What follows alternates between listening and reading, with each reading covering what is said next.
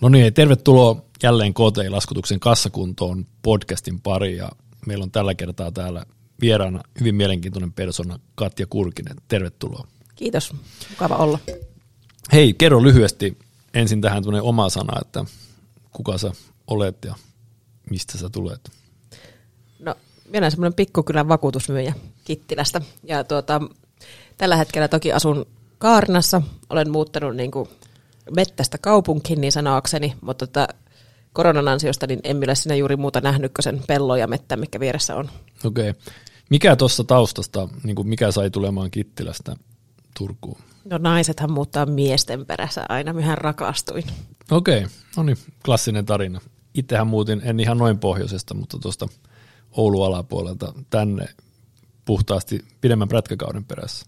Aina sulla on niin semmoinen järkevä syy. No tavallaan järkevä syy ja silloin vaimo oli jo hankittu, niin mun ei tarvinnut täältä hakea, että hän muutti sitä tietysti mukana. Mutta se oli oikeasti pelkästään syy, että täällä on tilastollisesti ja jos nyt verrataan vaikka tuohon, vaikka joistain talvisporteista tykkäänkin, niin kuukausi kummassakin päässä on mm. ero siinä, että kuinka paljon aikaisemmin. Itse asiassa helmikuussa on joka vuosi voinut aloittaa jollain tasolla Turun seudulla pyörällä ajamisen. Mullehan on täysopettelu näissä, näissä etelän vuoden ajoissa, kun minusta on käsittämätöntä, että nyt on tammikuu, kun kuuluisi olla 30 astetta pakkasta, niin täällä sateilee vettä. Mitä? Niin totta, mutta mut jos tämmöisenä jatkuu, niin se tietysti tällaiselle tykkäisin lasketella ja on ollut joskus hyvinkin aktiivinen, mutta täällä kun sitä ei voi, se olisi kuitenkin niin välimalli, niin mieluummin tällainen, että ehkä sitten ei, ei lainkaan. Niin, että kyllähän täällä kun lunta tulee, niin, mie, niin olen aina ihmetellyt uutisissa, että miten ne siellä etelässä menee niin sekaisin sen lumen kanssa.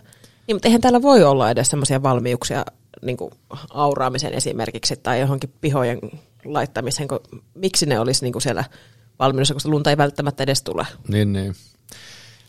Mutta hei, tuohon sitten sun, sun, sun taustaa, ja, tai mä tiedän niin taustaa, vaan tuohon tekemiseen, niin tota, mä väitän, että jos niin kuin varsinkin tietysti jossain myynnillisissä tämmöisissä porukoissa sun nimi heitetään jossain kahvipöytäkeskustelun, aika moni tunnistaa sut Twitteristä. Mistä se on saanut alkuunsa ja miten sä oot rakentanut tuommoisen? Voi kuitenkin rehellisesti puhua jo aika isosta henkilöbrändistä. Niin, tässä on vähän semmoinen ongelma, että eihän itseänsä näe sillä lailla. Emme osaa ajatella itseäni henkilöbrändinä ja sitten se, enkä, enkä, enkä edes tavoittele semmoista, mutta se on, Twitter on minun viihdettä. Ja se lähti siis siitä, että, että 2013 menin äitiyslomalla – ja mulla oli semmoinen poikkeava lapsi, että se aina välillä nukku. Se nukkuu 22 tuntia vuorokaudesta ja minä googlailin, että onko siinä joku vika, kun se nukkuu koko ajan. Että kuulemma tämän pitäisi olla paljon raskaampaa. Niin sitten, eihän siellä, niin kuin, kun pienen lapsen kanssa on aika paljon kotona, niin ei mulla ole tekemistä. Ja sitten siihen aikaan Twitter oli vielä semmoinen, että katsottiin jotakin Tanssii tähtien kanssa ohjelmaa ja kommentoitiin sitä ohjelmaa, tai Temptation Island oli minun ihan suosikki siihen aikaan, ja kommentoitiin niitä, niin siitä se sitten lähti. Ja sitten siellä ihmiset alkoi kysellä häntä, kun kerroit, että mitä teet työksessä, niin sitten ne kysyivät, että no hei, voitko auttaa tässä asiassa? Totta kai voin. Ja se samalla tajusin sitten siinä, että sehän vähän ratkaisee sitä minun ongelmaa, kun Kittilä on 6000 asukhan kunta, niin aika monessa pirtissä kerkesin istua siinä kymmenen vuoden aikana, kun olin siellä asiamiehenä. Niin tota, se vähän toi niin kuin lisää, että jos mietit myyntityön kannalta, niin saadaan kylmäsoittolistoja. Niin Kittilän, kun sen listan tilasi, niin siihen saattoi tulla niin kuin seitsemän nimeä. Ja siinä pitäisi kolme kuukautta soittaa niitä. Niin, niin. Ja sitten se katsot, että no, se on niinku päivän, tai edes päivän työ, tunnin työ soittaa ne läpi. Niin ei ole semmoista, niinku, jos Turussa tahot kylmäsoittolistaan ja saat siihen 300 nimeä, niin se asiakaskunta on niin, niin rajallinen. Niin se Twitter tavallaan ratkaisi sen, että maantieteelliset rajat ei enää ollut oikeastaan mitään. Ei, tälläkään hetkellä niin useimmat asiakkaat on varmasti yli 200 kilometrin päässä minusta. Okei. Okay. Miten tuossa kun sanoit, että silloin Twitter oli sellainen, että sinne laitettiin tanssii tähtien kanssa. Millainen se nyt on? Onko se sun mielestä muuttunut kovinkin radikaalisti? Mä oon käyttänyt Twitteriä pitkään, mutta en ole millään tavalla, en ole niin kaukana sun aktiivisuudesta ja muutenkin käytän itse lähinnä sitä, että haen juttuja, koitan olla aktiivinen, mutta tota, sä selvästi sanoit, että jonkinlainen muutos on tapahtunut. Niin no ainakin omassa käytössä on tapahtunut. Twitter on edelleen minun viihdettä, että minä en koe tekeväni töitä, kun minä Twitterissä. Minä hirveästi tykkään niin siellä jutella ihmisten kanssa, mutta että onhan se nyt, sinne on hirveän paljon enemmän poliittista tullut tai ainakaan siihen aikaan en seurannut niin paljon politiikkaa, mutta nyt tuntuu, että kaikilla on joku poliittinen agenda, ja siitä huolimatta, että ovatko he poliitikkoja vai ei, tai tietävätkö he asioista tai ei, niin kaikilla on joku, joku näkemys, jota täytyy raivokkaasti puolustaa. Ja sitten sitä näkemystä, niin se voi olla joko vain vastaan tai vain puolesta, mutta ei voi ymmärtää niin kumpaakin näkökantaa. Ja se välillä on vähän, itsekin lietsoudun siihen mukaan, koska onhan se mukavaa ta- taistella siitä, että onko vihreät kuulat ihania vai ei. No joo, ja noin se taitaa, noin se taitaa vähän olla. Että sellainen, minkä niin kuin selvemmin ehkä, selvite ehkä itse huomaa, että mulla ei ole, tietysti koitan, koitan olla niin ekologinen, mitä se nyt on mahdollinen tämmöisellä kahden moottoripyörän yhden auto-omistajalla, mutta en mä nyt silleen, en laske jäteöljyä ojaan, mutta mut semmoinen ehkä niinku häiritsee siinä nykymeeningissä, että siellä on vaan olemassa ne kaksi ääripäätä, että et kaikki lopetetaan tai sitten jatketaan niinku täysin entisellä ja lisätään vaan tahtia. Niin.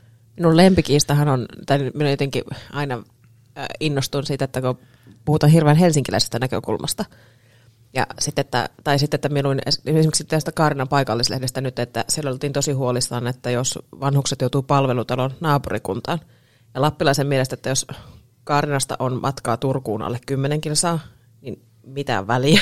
Hmm. Ja Kittilässä se, tai siis esimerkiksi just ystäväni Erkka Keskitalot viittasi, että, että entä jos vanhus muuttaa Utsiolta Ivaloon 165 kilsaa, että se on, ja kaikki on tyytyväisiä ratkaisuun, niin siis minusta on joskus hauska tuoda sitä esille, että, että vaikka kaupungissa ja pienien etäisyyksien ihmisillä on tällaiset ongelmat, niin sitten tavallaan taas sitten, mitä heille esitetään ratkaisuksi, niin on heille ongelma, mutta heidän mielestä täysin oikeutettua tavallaan Lapissa. Saatko kiinni? Joo, joo, mitä ymmärrän. Tarkoitan? Joo. joo.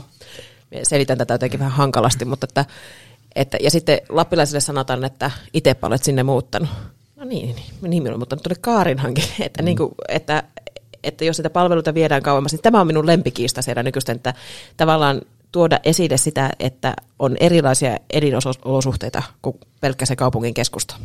Se on ihan totta ja täällä on tiettävästi ainakin, Turussahan on mun mielestä Varissuolla taitaa olla oma lähiöpoliisi. Ja joskus luin sitä keskustelua, missä sellaisia haluttiin niin tyyliin joka kortteliin, joku oma koppi, missä joku Reino istuu poliisivaatteessa. Mm. Ja sitten itse silleen niin kuin jonkun verran hyvinkin ymmärrän tuon, mitä tarkoitat, että itse on kotosi alun perin Suomen toisiksi pienin kaupunki Kannus Keski-Pohjanmaalta. Ja silloin kun itsekin siellä ensimmäiset 19 vuotta taisi elämästäni siellä viettää, niin siellä oli periaatteessa niin ne kaikki jutut.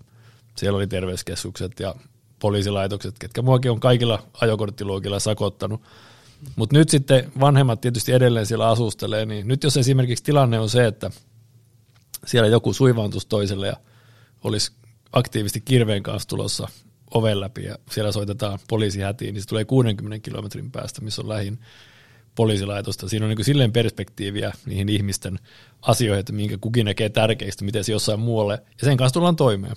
Niin, on, ja sitten kun se, se ajattelet että Turun keskustassa asuvana, niin se mietit, että no itsepä ne on sinne muuttaneet, että nehän on valinneet sen siellä poliisia. Mutta sanoppako tästä vähän, että hän yksi partio, niin on aivan järkyttyneitä. Ja silloin se selitys, että, että itsepä olet sen Turkuun muuttanut, niin ei enää pädekään. Että sehän ei niinku, että se koskee vain niitä muita.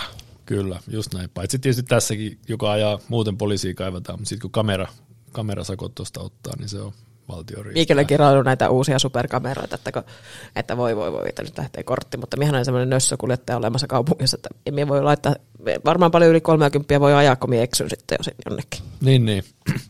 Mutta hei, sitten tuohon Twitteriin, että mitä sä sieltä niinku sen viihteen tai sen sun huvin osalla kaivat, se sun työjuttu, niin sä oot vakuutusedustaja. Kyllä, joo. Pohjolan vakuutuksen vakuutusedustaja. Millaista on vakuutusedustajan työnä? Tietysti itse myynni, myyntiä ikään, ikäni tehneenä kiinnostaa, että No, Millainen sun peruspäivä siis on? Tietysti edustajana on, on varmasti omat, omat, omat vapautensa ja juttunsa, mutta tykkään sen takia, ja, ja tämä on niin pitkä alustus, mutta muistan sun twiitanneen tuossa jossain kohtaa vuodenvaihteen tiimoilla, että, että se on nyt uusi vuosi ja kaikki entiset olemassa olevat tehdyt on nyt nollattu ja nyt lähdetään taas tyhjästä tekemään.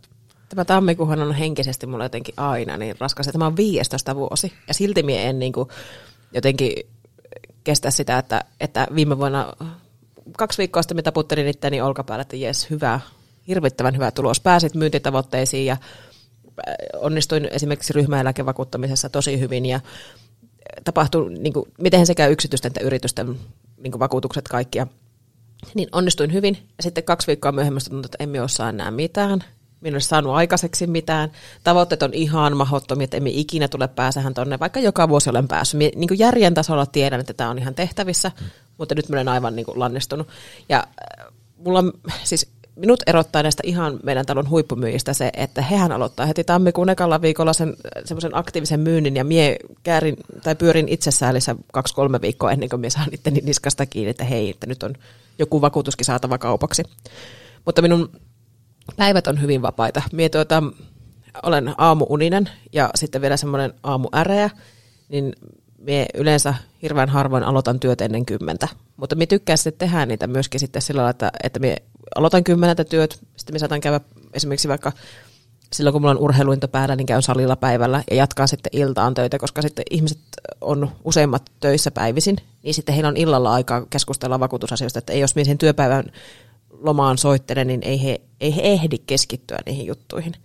Niin, sitten me soittelen, vastailen puhelimen, sähköpostiin monesti kompastun, se on aina jotenkin jumissa sinne, niin kuin nyt tällä hetkelläkin mulla on joku 40 lukematonta sähköpostia ja pikku stressi päällä, mutta uusi asiakashankintaa pääasiassa teen. Niin, niin. Joo, mutta mä tykkään, sit on aina hauska seurata, avoimesti kertoa niistä onnistumisista, ja jos välillä jos tuntuu, että kahlaa, niin sekin on tullut, tullut selväksi. Mutta noihan se on, ja tietysti itse miettii myös samalla lailla, että aina on erilaisia jaksoja, että välillä tuntuu, että kaikki onnistuu, ja sitten välillä tuntuu, että on sellaisia päiviä, että kaikki mihin sormella koskee, niin se muuttuu ruskeaksi ja Kyllä. tulee tuulettimen läpi naamaa. Mutta sitten loppupeleissä sekin varmaan ratkaisee, että niin kuin sanoit tuossa, että olet pitkään tehnyt ja aina tehnyt myyntitavoitteet, niin siellä on taustalla kuitenkin se, että kun oikeita asioita tekee. Mutta mut, itse tuohon kollega Marko, ketä lähti, niin se sanoisi tähänkin, että jos tämä olisi helppoa, niin kaikki tekisi tätä. Kyllä, joo. Ja siis niin kuin vakuutusasiamiehen työllähän niin kuin onnistuessaan voi tehdä niin kuin ihan hyvääkin tulosta ja hyvää niin kuin palkkaa, mutta että hirveän harva, kun se menet ehdottamaan tuonne, että hei, että lähde vakuutusedustajaksi, niin, niin kuin kymmenen ihmiselle, jos ehdotat, niin luultavasti yhdeksän ja puoli sanoo, että no en todella ole lähdössä. Mm. Mutta että sitä minä olen joskus miettinyt, että niin myyntityötä, kun tekee, että olenko minä aina ollut näin ailahteleva luonne, että välillä ollaan ihan, että täytyy kerätä itseänsä jostakin lattialta, ja sitten toisaalta hetkellä ollaan niin innoissaan, että niin kuin, on niin kuin siipiä vailla. Vai onko tämä työ, kumpi ruokkii sitä, että minun persona ruokkii tätä työtä, vai tämä työ tätä persoonaa, mutta että todella mennään niin kuin, niin kuin keinussa, että ylhäältä alas ja alhaalta ylös.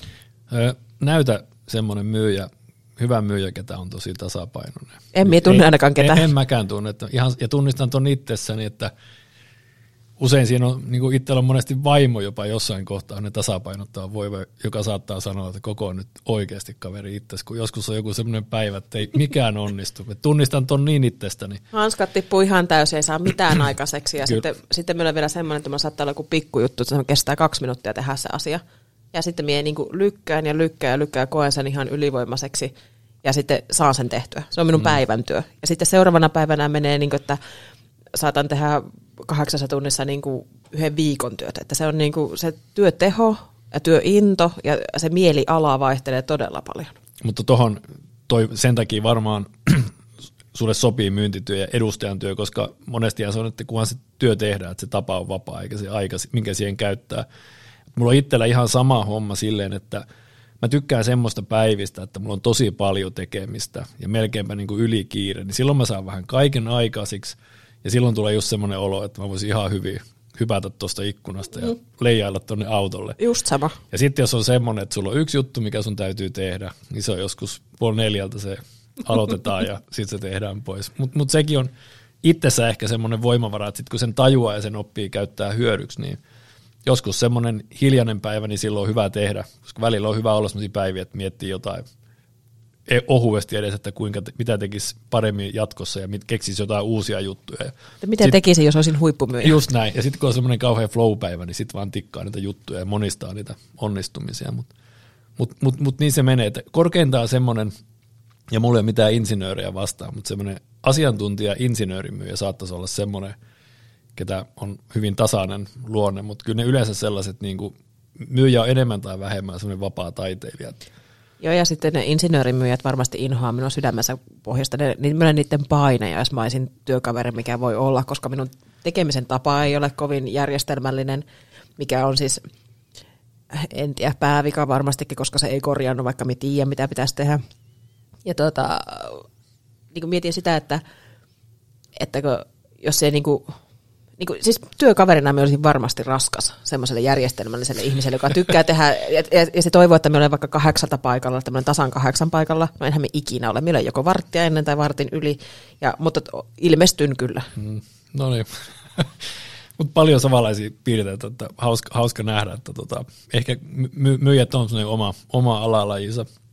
Onko sulla vielä sekin, että kun mulle tulee myöskin se, että miehän en kestä sitä, että joku kertoo mulle, mitä minun pitää tehdä. Että miehän olen, jos joku sanoo mulle, että kävele tuosta ovesta, niin en pysty ikinä mennä sitä. Meillähän mieluummin tuon ikkunan kautta tästä pihalle mm. kuin tuosta ovesta. Että en kestä sellaista, että minua joku liian lähellä niskaan hengittää. Niin sitten tämä edustajan työ, vakuutusedustajan työ, kun se on vapaata ja me saan itse valita, me saan myös niin sitä asiakaskuntaakin pikkusen valikoida, että kenen kanssa asioi, niin tota, se vapaus on tämän työn ehdottomasti paras puoli. Kyllä, ja tunnistan itsessäni, että harva, harva tykkää kovin käskemisestä tai ohjaustuksesta, mikä se termi nyt onkaan, mutta niin ymmärrän, mitä tarkoitat. Joo, esim, jotkuhan kokee sen kannustamisena, mutta mie koen sen ehdottomasti. Minun reaktio siihen, mie niin kuin ajattelematta reagoin siihen, että jos minua alkaa kovin ohjeistahan, niin mie lannistun täysin, en tehdä enää mitään. Ja se on niin kuin, kans yksi pieni luonteen haaste. Kyllä. Mutta sitten tämän Twitter-viihteen, vakuutusmyymisen, niin näiden lisäksi niin sä oot, sä oot hyvä aikatauluttaan tai sulla on pidempiä päiviä. Et sut tunnetaan kuitenkin, sä oot ollut aika, on, on törmännyt monessa paikassa nyt erilaisia haastatteluja asuntosijoittamisesta. Joo. Ja oot ollut, oot ollut puhumassakin siitä ainakin tuolla, mitkä messut tässä nyt vasta oli. Turun talouspäivillä. Kyllä. Tota, mistä se alkoi ja millainen se sun tarina? Ja, ja tässä niinku, vähän niin kuin ajatellaan, niin kuin mä uskon, tänä päivänä on sijoittaminen on kovaa puumia. Siitä on monenlaisia vaihtoehtoja ja sijoittaminen on ilmeisesti viime vuonnakin niin uusien osakesijoissa, tuota, niin arvoisuustilin avaaminen taisi olla jonkunlaisessa ennätyksestä. Ihmiset haluaisi kovasti sijoittaa. Niin miten sun tarina lähti niin kuin asuntosijoittajaksi ja jos nyt samalla voisi niin kuin kertoa niitä, että miten, mitä virheitä sä oot ehkä tehnyt. Mut, mut, pitkä kysymys, mutta mist, mikä sai sut sitten asuntosijoittajaksi ja miten se on edennyt?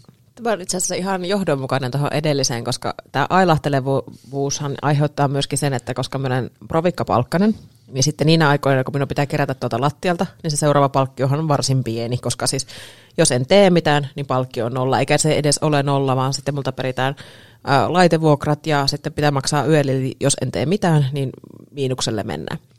Niin sitten me tuota, siihen aikaan mietin, että, että olisi kiva perustaa perhe, ja sitten mietin, että, että perhe-elämässä varmaan tällainen ailahtelevaisuus tulojen kanssa on, voi aiheuttaa enemmän ongelmia, koska siis ei sillä ollut mitään merkitystä, jos minä yksin olen. Minä pystyn sopeuttamaan omia juttujani, kyllä, mutta että jos on perhe, niin onnistuuko se sitten? Ja sitten minä olen miettinyt, että, että mun äiti on aina sanonut, että pitää miettiä myös pahan päivän varalle, ja sitten no niin, että pitäisi ehkä miettiä, ja jonkun verran mulla oli säästöjä, mutta tajusin, että ei se riitä. Että jos minä yhtäkkiä olenkin semmoisella tilassa, että kahteen kuukauteen tee mitään ja on nollatulot, niin pitää olla jotakin, jotakin semmoista, mistä sitä tuloa tulee. Ja äh, huomasin nämä asunnot. Ja mietin, että, että se on semmoinen vakaa, ja se on myöskin semmoinen, että tämmöinen hätähousu ei voi tehdä kovin isoja virheitä. Että jos me tänään hoksaan, että me myyn tuon asunnon, niin ei se huomenna ole mennyt kaupaksi. Että osakekaupassa minä olen pörssisijoittajaksi pikkusen liian hätäinen, että, että minä ostan liian nopsasti, sitten minä kyllästyn niihin kaikkia, ja sitten mulla ei ole semmoista pitkäjänteistä toimintamallia, että se ma- mahdollistaa liian helpon hätäydyn. On mulla pieni osakesalkkukin, mutta tuota, se ei toimi minun luonteelle. Tuo asunnot on ihastuttavaa vastapainoa, koska niissä kvartaali on 25 vuotta. Jos minä nyt ostan asunnon, niin minä suunnittele sen myyntiä kahden vuoden päähän tai viiden vuoden päähän, vaan minä olen suunnitellut, että se mahdollisesti ehkä 20 vuoden päästä minä myyn sen tai teen jotain ja sitten se tulo on pientä, ei sillä asuntosijoittamisella ei kukaan rikastu hetkessä. Pikkuhiljaa vaurastuu, mutta että ei ole semmoista, tapahdu semmoista, tai ehkä joo, jollakin merkittävällä velkavivulla voi onnistua rikastumaankin, mutta että tämmöiset nössöt niin kuin mie, joka, jonka velkavipu on alle 50 pinnaa, niin hiljalleen ehkä vaurastuu ja se vakau, elämä vakautuu. Miten sä valitat näitä kohteita? Mä tietysti kärsin huon, hyvästä muistista ja mä muistan sun twiitareissa joskus, että ost, jonkunlainen tämmöinen lunttilista itsellesi, että osta asuntoja kaupungeista, missä et ole käynyt ja rahalla, jota sulla ei ole. Miten ne valikoituu? Asuntoja, joita ei ole vielä olemassa. Niin. Joo, eli tota, ö, mulla on siis, minun parhaat kohteet on Joensuussa, jossa mä kävin, no mä olen nostanut sieltä 2015 asuntoja, ja tuota, kävin siellä ensimmäisen kerran nyt viime kesänä, eli 21 kesällä. Ja rahahan mulla siinä vaiheessa, kun me kauppaa tehdä, niin ei vielä ole, se pitäisi jotenkin saada niillä provikoista kerättyä, ja ähm, sitten niin, asunnotkinhan valmistuu sitten jonkun ajan kuluessa. Että jos me nyt teen kaupat, niin ne valmistuu yleensä vuoden kahden kuluessa siitä ennakkokaupasta. Eli minä olen ostanut uudiskohteita, lähinnä siksi, kun minä olen yksin yrittäjä ja sen yrityksen nimiin, niin en hirveästi saa lainaa, minä ole pankkien suosikkiasiakas, niin minun on täytynyt kerätä se myyntihinta niihin asuntoihin ja sitten ottaa se talolla, taloyhtiölaina niin vastattavakseni sitten niistä. Niin se on ensinnäkin hidasta asuntosalkun kerryttämistä, plus että sitten kun sun täytyy itse kerätä se, se myyntihinta, niin se kohteiden valinta ehkä on, ehkä käytetään siihen enemmän aikaa, että mihin minä nämä vaivalla hankkimani rahaa, niin oikeasti pistän kiinni. Okei. Okay. Miten sitten sulla on kuitenkin useita asuntoja, niin minkä verran toi työllistää? Aika vähän. Ne on, siis mulla vaihtuu ehkä yksi tai kaksi asukasta vuodessa, mulla on kahdeksan asuntoa olemassa, niin tuota, niistä seitsemän on pitkäaikaisvuokralla ja sitten minun Levin asunto, niin sitä lähti nyt pitkäaikaisvuokralla, niin se on tämmöinen majoituskäytössä tällä hetkellä, eli, eli vuokraa sitä niin kuin turisteille, niin tuota, sekin yllättävän vähän, vähän me hoidan itse sen myynnin ja varaukset ja kaikki, että mulla käy sitten siellä, jos asukkaat haluaa, että ne joko itse siivoaa tai sitten mulla käy siellä siivoa ja sitten, sitten niin tuota, hirveän vähän. Mulla on en voi sanoa, sanoa, että asuntosijoittaja pääsee kauheasti rasittumaan. Että hankalinta on se oikean kohteen ostaminen, mutta sen jälkeen se hoitotyö, niin ei ainakaan vielä ole tullut isompia ongelmia vastaan.